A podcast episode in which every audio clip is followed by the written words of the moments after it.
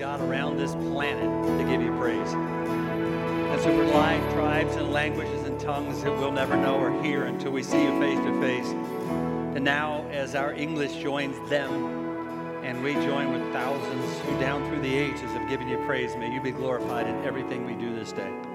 Thank you for the honor of gathering together, for this place that you have provided, and the opportunity to do it together here as a family of God.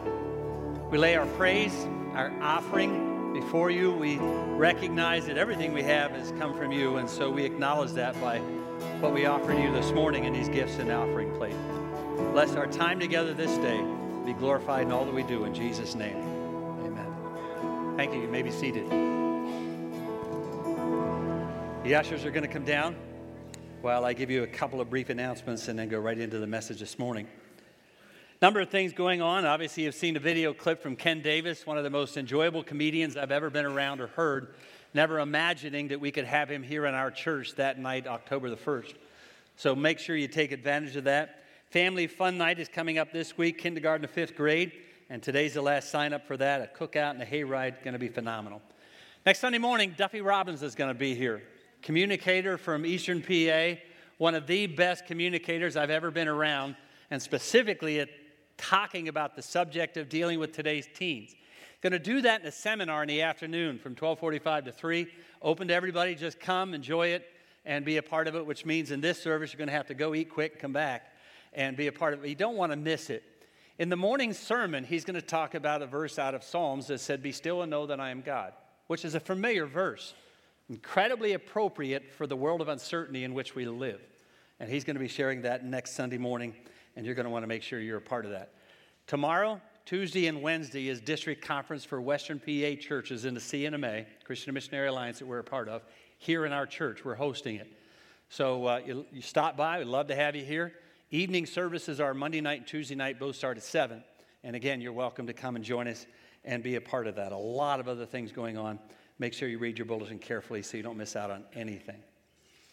Two things right off this morning one obvious, one maybe not so obvious. The obvious one is that we're going to sing a lot more at the end of the service than we did at the beginning, which, if you've been here before, or maybe for the very first time, you wonder how the worship set or the song set is so short this morning. Going to lengthen it, but we're going to flip it around. It'll make sense in the context of the message. The second thing that's not so obvious is that we're going to do something here at Community Alliance today that we only do twice a year. We're going to end a series. Takes a while, but you'll get there. For the last 15 weeks, we've been talking, or at least since May 1st, we've been talking about Old Testament characters that I believe has as much to speak to us today about as when they were written. 15 characters from the Old Testament whose life and story is not just something you read about as if you're reading a history novel but whose life and story and teaching and lessons and all of that have as much to teach us today as when they were written. When God talked to Moses, when he talked to David, when he talked to Abraham, when he talked to Joshua, and talked to them about their life and their journey and the things they wanted him to, he wanted them to learn, he's still speaking to us today. I love that note that I have in your bulletin this morning, and that is the Bible is not a history book. It is the living, breathing, still speaking Word of God. It is not a history book, the living, breathing, still speaking Word of God. I wanted to end the series as we've been for the last number of weeks with David. I love him for a number of reasons. He speaks to us, as you noticed last Sunday morning, from the depths and the heights of his relationship with God. I mean, life, as you heard last Sunday morning, for him was not going well. And not just for a day or a week or a month, years and years and years waiting to get to what God had promised him a long time ago the king over Israel. A funny thing happened on the way to the throne. Nothing that he thought would happen did, and nothing in his case was going right. But what I love about David, although many times he will start out with such honesty, and sometimes out of the depth of his soul, God, where are you? I mean, do you not know where I'm at? God, do you not know what I'm going through? I mean, do you see me where I'm at? And then in the middle of that psalm, somewhere, he'll maybe go as deep as he possibly can and then come up out the other side and say, But God, I will ever give you praise. I'll give you glory. It's not what I thought, My enemies want to kill me. They seem to gloat over me when things aren't going well. But in the middle of all of that, God, I'm going to give you praise. And what I love about David is in either extreme, when things are going as bad as they can or as high as they can be, he understands his relationship with God. And so I want to end with him this morning. 2 Samuel chapter 6. You have sermon notes in your bulletin this morning. I encourage you to take them out. It's an incredible story. The children of Israel are celebrating the return of the ark. To him, to them, it was that sacred thing that stood for the power and presence of God. It was their most sacred object. Wasn't superstition, wasn't something to bring them luck. They understood that it represented the promises, provision, and power of God. Their lives in international history had not been going well. And now it seemed like everything is back on track. All of those years of struggle, all of those years of abandonment, now David's in charge and he's leading the charge. And they came out to celebrate. A number of years ago, we celebrated our 100th anniversary of this church here in its existence in Butler, Pennsylvania. And we rented a facility so that everybody at that time in all three services could be together. Nobody wanted to miss that moment. I'd love to do it again. We don't have a place in town that can accommodate all 1,500 of us, but that opportunity for the entire body to gather together. And when we talked about it, when we mentioned it, nobody wanted to miss that moment. That's what it's like for them. Nobody wanted to miss this event. This is the Ark of the Covenant, God's provision, God's presence coming back. And David is dancing before the Lord, it says, with all his might. He is leading the trail, he is leading the way. Always nervous every once in a while when I visited churches when I don't see a pastor, and I want to be sensitive to saying this. But I don't see a pastor participating in the musical part of the singing and the celebration of what goes on, only shows up to preach. I love, I love the fact that I can do this twice. That I can sing twice, that I can watch your face when you sing, I can enjoy the experience, I can be a part of it. I get to hear it three times because I come every once in a while just to listen to him practice. What I love about David is he's leading the charge, inviting everybody in. Says he danced with everything he had, spared no expense, used every single instrument possible. People of Israel hadn't seen anything like this for a long time.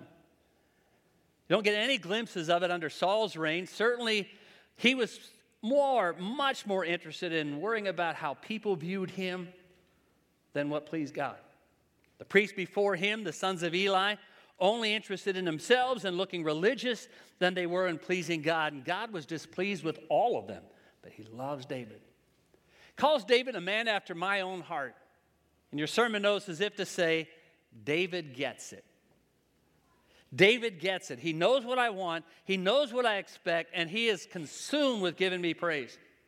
After all that God had done for him, David wants God to know, visibly know, not just hear about it, but visually see. I cannot wait to get into your presence, Almighty God.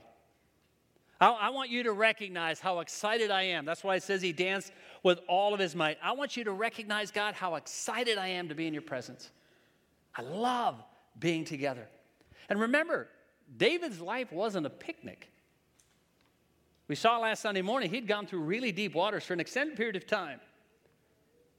But for David in your notes, it was equally important, I think even a little more important, to not only give God praise for who he was and what he had done, but to do it when things go well and even when they don't.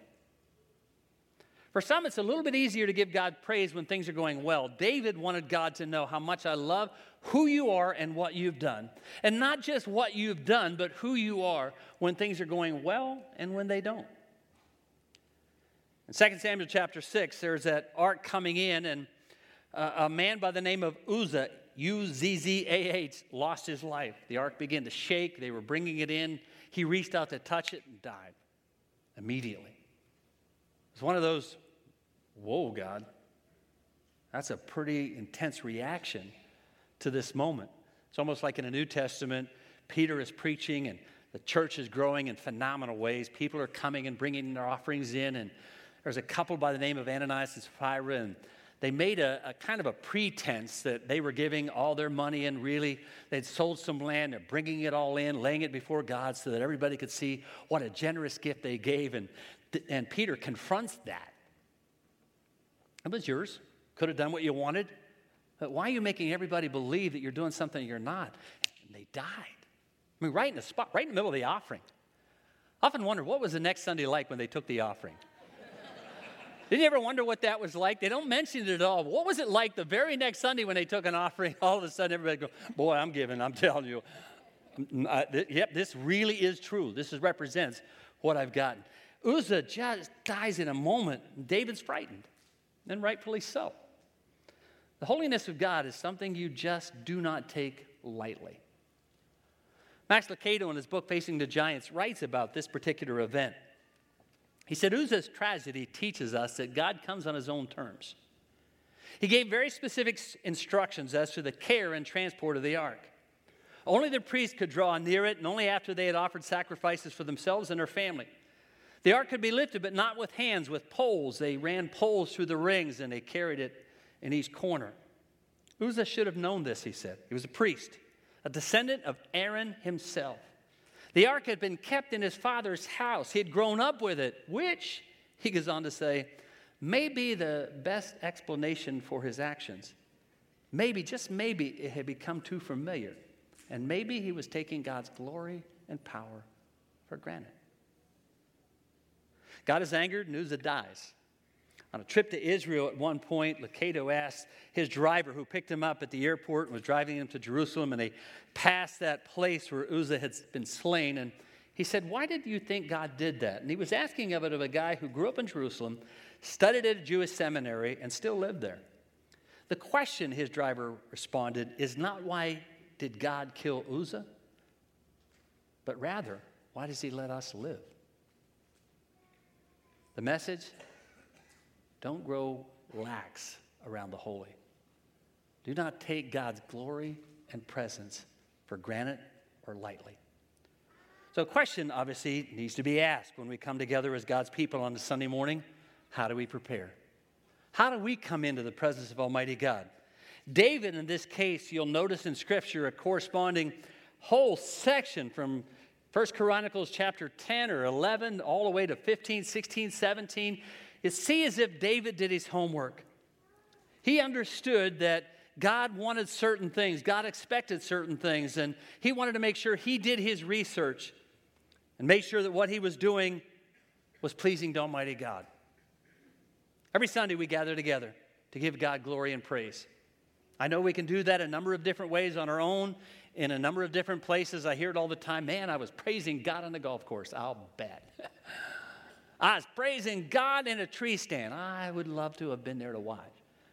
We can do it in a number of different places, I know, but there's something about the Sunday morning gathering of God's people than when we gather together corporately that it's just different than any other singular setting.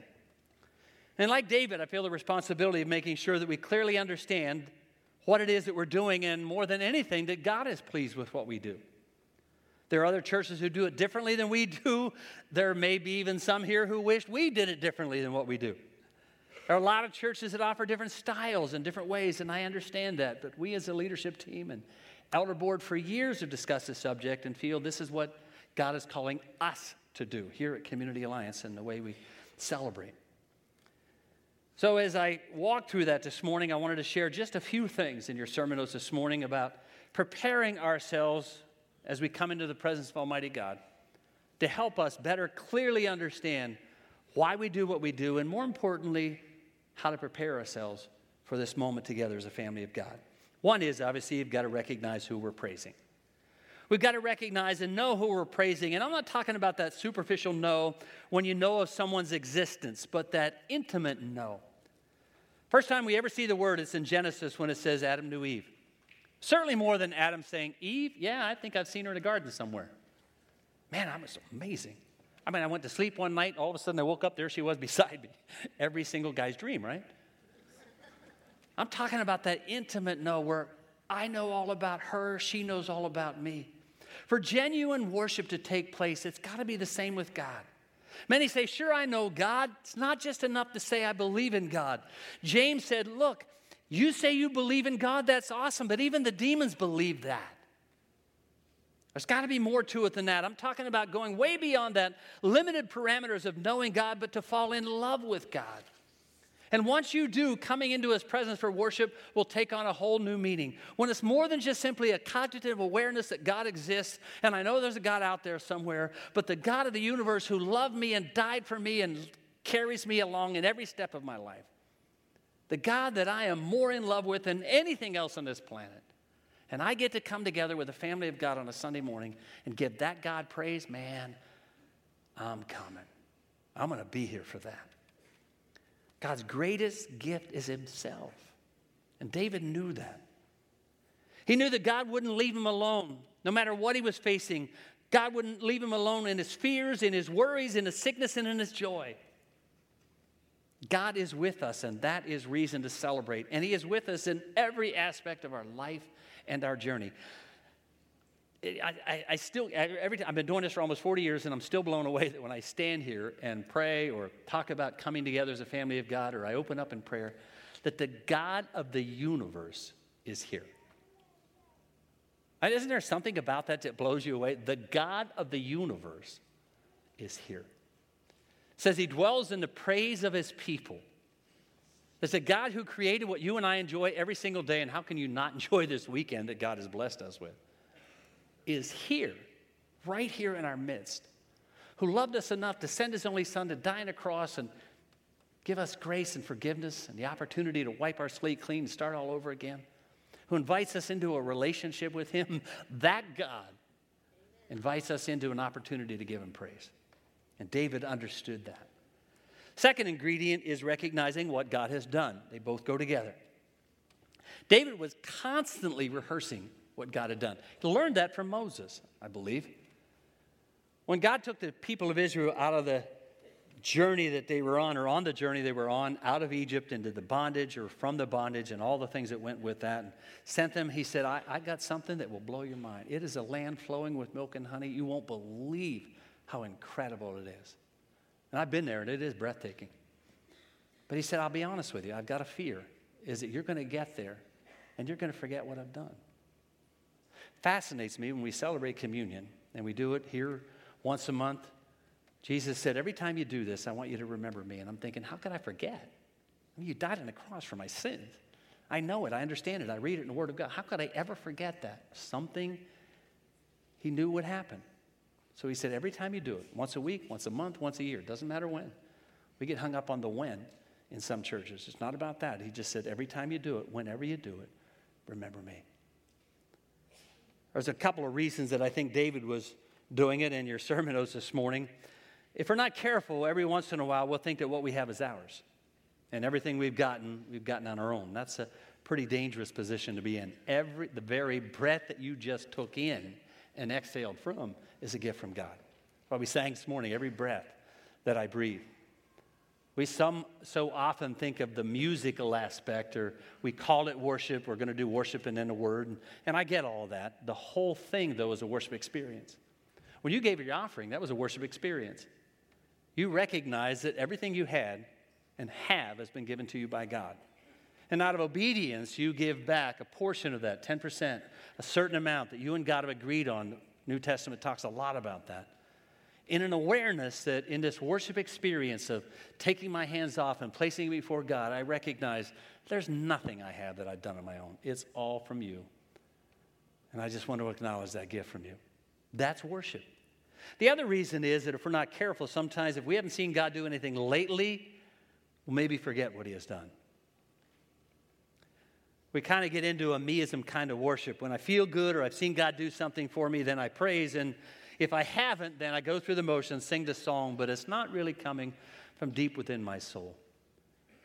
When you read the Psalms, you can't help but notice that David over and over and over rehearses the blessings and provisions of God because if we're not careful, we'll forget. Third necessary ingredient, I think, is freedom or openness. A true worship experience can be a tremendously refreshing time. A time where I can let go of my burdens, where I can lay them all at the feet of Jesus. Can you do that privately? Absolutely. There's something unique about gathering together and just being a part of the celebration service. When I hear others singing, and every once in a while I stop so that I can hear you sing. Now, if we all did that, it would be silence, and I get that. But I'll stop every once in a while and just listen to you sing, and then I'll pray. And God knows something maybe I've carried in with me this week, or something I'm dealing with, or something I've got to deal with. And I'll just stop and praise, and I'll, in the middle of that, hear you singing, or this group here singing. And there's just something wonderful about that moment when during that time I can lay it at His feet. Worship is intended to be a time when I can express my heart and my soul to God. Can I do that privately? Absolutely. But doing it publicly can be incredible. Another necessary ingredient, of course, is music.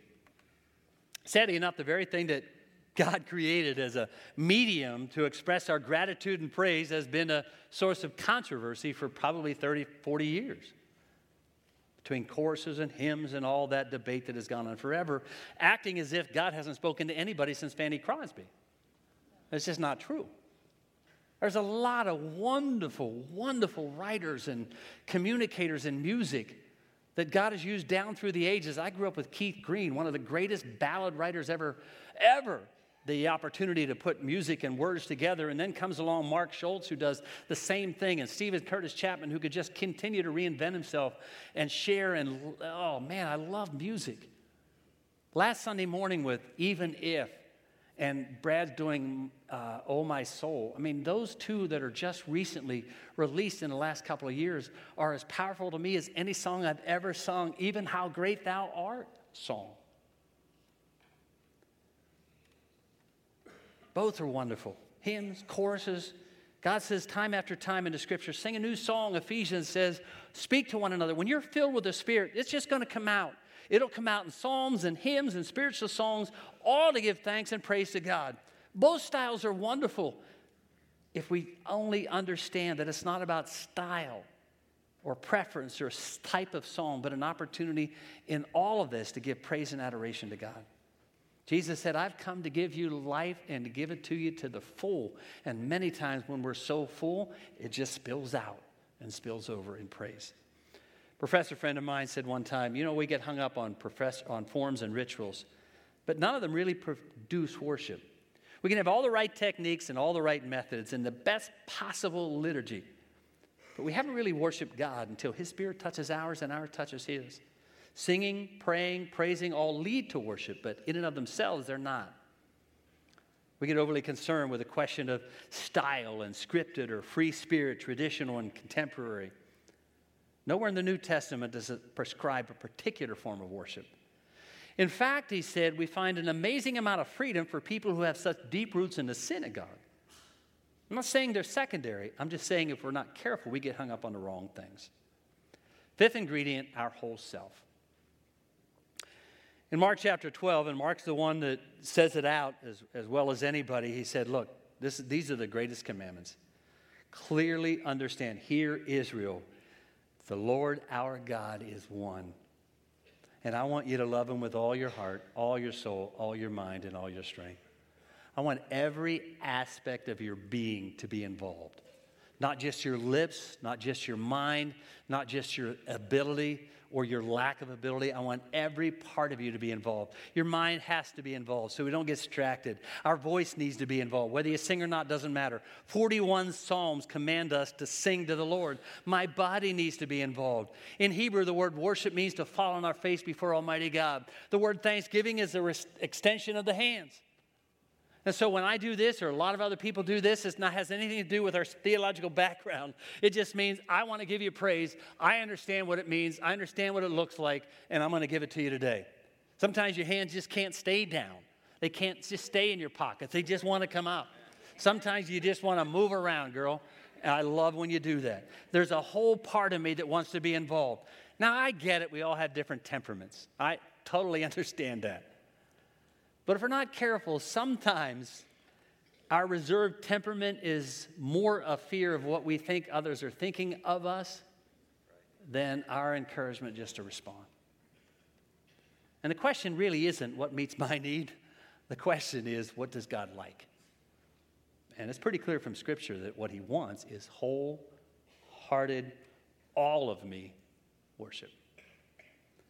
Jesus said, Matthew chapter 15, they're, they're singing, they're honoring me with their lips, but their hearts are far from me. The lips are moving, they're, they're moving, but their hearts aren't in it. The final ingredient is preparation. What I love about David is, man, he does his homework. He clearly wants to make sure that he is ready all the way through the Old Testament and preparing themselves and priests preparing themselves to carry the ark, whatever that may be, to do it really, really well. To know that when I come into the presence of Almighty God, there's that holy expectancy. I want to make sure that I understand clearly that God dwells in the praise of his people. And if God's showing up, man, I want to give him my best. I want to sing with everything I've got. I want to do it with all I have. To get there, got to do a couple of things in your notes. Practice the presence of God daily. See Him everything, in everything, everywhere you go. I mean, you, you, couldn't help but enjoy this weekend and get up in the morning and say, wow, God, this is amazing. I had an opportunity. I said to my wife about 1.30 yesterday afternoon, I said, I'll be back in an hour or so. Jumped on Harley and just took off up 28. Beautiful ride up through toward uh, New Bethlehem. And it's just incredible. And I'm seeing the leaves already turning. And, and I mean, at every turn, you're going, God, this is amazing. This is incredible. And it kind of gets you in the mood to recognize, wow, okay, tomorrow morning I get together with the people that I love and we're going to sing about the goodness of God and the greatness of God. What does or doesn't happen here on Sunday morning is not always a result of how, result of how well the musicians do or how well prepared they are. I know Dave well enough to know they'll be really well prepared. But it's not always about how well the musicians do or how well prepared they are, but how well prepared you are. They'll be prepared, trust me. And I'll be prepared. I'll do my best. I'll spend a, uh, an amazing amount of time making sure that I clearly communicate what I feel God wants me to do. But a lot of times it's a result of how well prepared you are when you come, not just how well prepared we are. To do that, you got to prepare on Saturday night and Sunday morning on your way here. Now, you, I, I know, I'm, i remember raising kids on a Sunday morning and, and trying to get them out. You wore that, you're wearing that to church. Are you, what time did you get in? What time, I don't care what time you got in, you're going to church. You know, this, the arguments are incredible, and I understand that. And sometimes your Sunday morning experience when you get here isn't always uh, roses and sunshine. And then all of a sudden you walk into the presence of God and somebody says, How you doing? Oh, we're doing great, man. Love my kids. I love Jesus. They love Jesus. They love me. I'm the best parent. I'm their favorite parent, you know.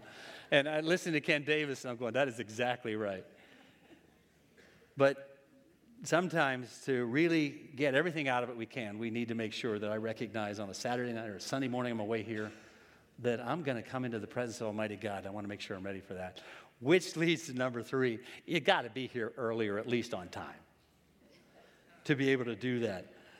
I, I do a lot of weddings, uh, a lot of weddings. Done over 200, I think I'm on 230 now coming up. And the thing that intrigues me the most about a wedding is that last two or three or five people that come in as the bride is coming down the aisle, as if they didn't know the time of the wedding. You know, there are times that I'm preparing for the wedding and, and, and we're in the back, we're ready to go, and I met the bride, got the groom, we're everybody ready to go. It's that time, three o'clock, whatever it may be. And, and so we got to wait for Aunt Susie, we got to wait for John, whatever that may be. And I'm saying, did they not get an invitation? Oh, yeah. Did you have a time on the invitation? I did. Well, then they should be here. Now that's me. And I get, but man, I can't, you can't imagine the time I look down that and there's still people walking in. That, that's a wedding. Uh, man, on a Sunday morning, you and I are gathering together in the presence of Almighty God, just running in or rushing in. Hurry up, sit down. Maybe not prepare you as well as you need. Dave does a, a tremendous job of putting that worship video together right before the service starts, a minute or two before it starts, and it really helps get us centered into what it is that we want to do on a particular day or how to prepare our hearts for what God might want to say to us or we want to say to God. And it's an opportunity to do that. I totally get it. Your life is crazy. And, and I totally understand that. But sometimes it's an opportunity for you to come and maybe get centered for a moment, or maybe pray for that empty seat or the person that's going to sit in front of you or behind you, or you look around and see a sad face. God, I don't know what they're going through, but I'm just going to lay them at your feet right now. They just look like they're really overwhelmed with life. God, that's a brand new mom. Man, I hope she enjoys this experience. God, there's an empty seat in front of me. Wonder who I could invite. Is there any chance, God, that you can? Oh, yeah, he's, he's saying, Yeah, I'll give you a chance. Is there any chance maybe through the week that I could meet that person somewhere along the way, or maybe I'll have the courage to call them up and say, "Hey, we've got a few empty seats here on a Sunday morning, especially at 10:45. You could park a bus in some of these holes." Um, maybe it's an opportunity for us to do that and to share them. Number four, don't let distractions rob you. You know the old, "Did you see who's here?"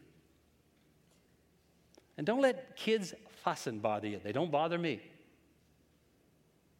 Do they not know we have a nursery? I heard John Maxwell one time in the middle of a sermon on a Sunday morning at a very large church said decisions in children ought to be carried out immediately.